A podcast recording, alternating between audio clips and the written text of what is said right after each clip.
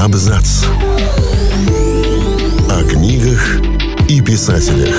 О книгах и писателях.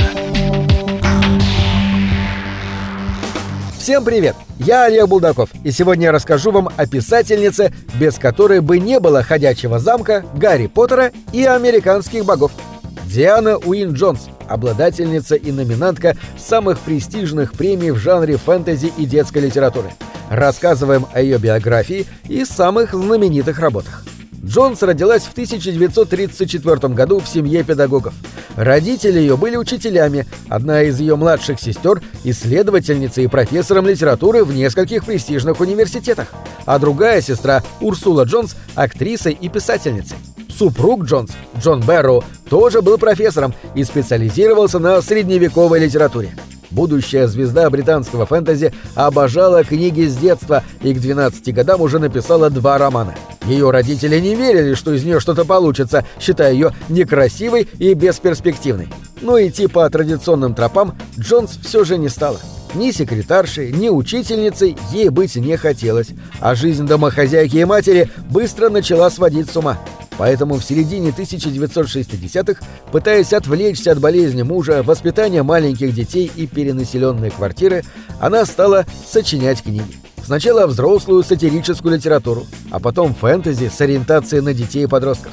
В конечном итоге карьера Джонс продлилась больше 40 лет, вплоть до самой ее смерти в 2011 году.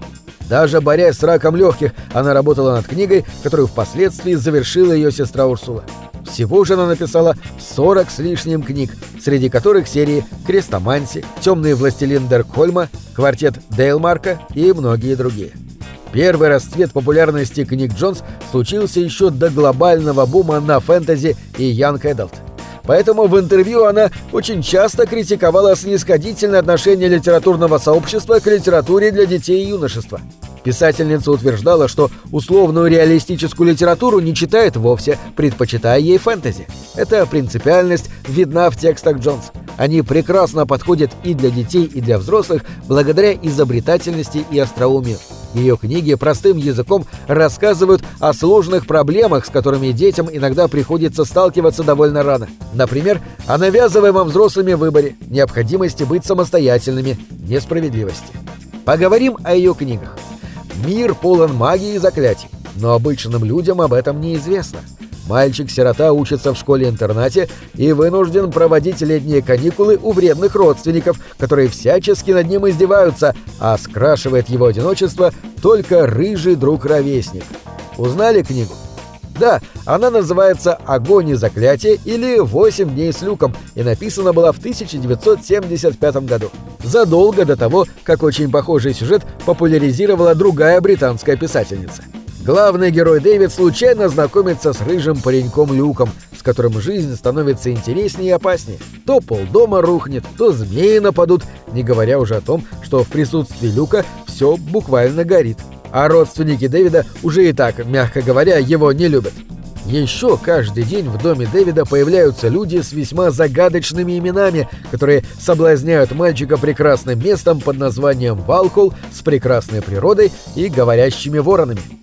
Здесь можно догадаться, что «Восемь дней с Люком» вдохновили еще один фэнтези-хит «Американских богов» Нила Геймана. На прямой вопрос о сходстве книг Гейман отшутился, сказав, что они похожи разве что как кузены, и что он чуть не использовал в своем романе ту же структуру – главы, посвященные дням недели и соответствующим скандинавским божествам. Но вовремя вспомнил, что Джонс уже воспользовалась этим приемом. Романы, впрочем, похожи и тематически, хотя и рассчитаны на разную аудиторию. Оба напоминают, что сверхъестественное может быть совсем рядом, и что на всякий случай стоит оставаться порядочным человеком, сколько бы тебе ни было лет. Услышав название «Ходячий замок», многие сразу вспомнят знаменитый японский полнометражный мультфильм «Хаяо Миядзаки», вышедший в 2004 году. Версия Миядзаки побила множество кассовых рекордов и получила номинацию на «Оскар» в категории «Лучший анимационный фильм». А еще это вольная адаптация одноименного романа Дианы Уин Джонс, написанного в 1986 году.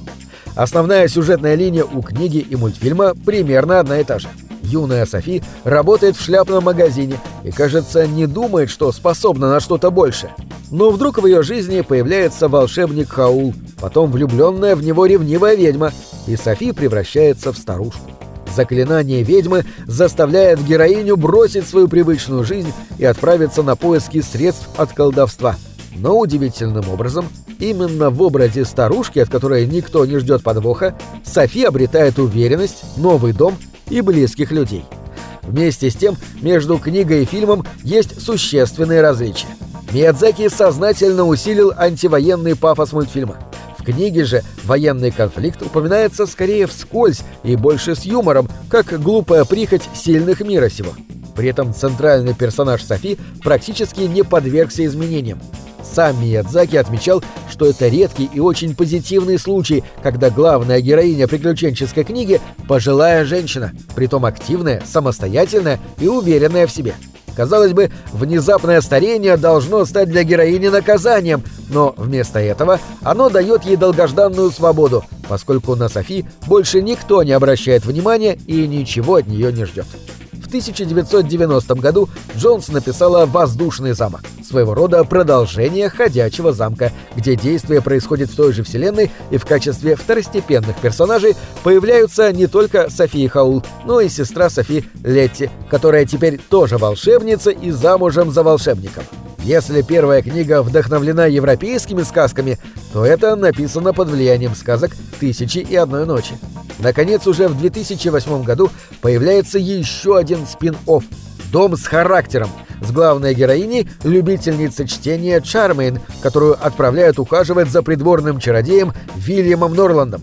Пользуясь случаем, Чармен пытается устроиться на работу в Королевскую библиотеку, а вместо этого ей приходится распутывать тайну строптивого дома дедушки Вильяма и заодно учиться самостоятельности.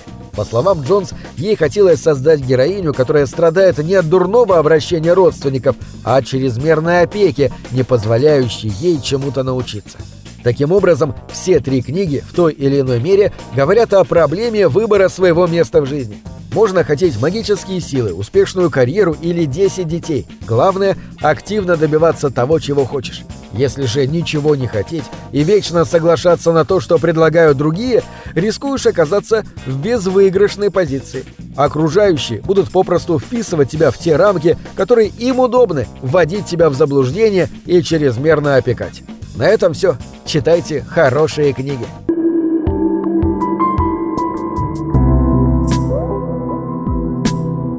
Книги — это двери, что выводят тебя из четырех стен. С ними ты проживаешь другие жизни, а свою умножаешь в тысячу раз. Тысячу раз. Тысячу раз.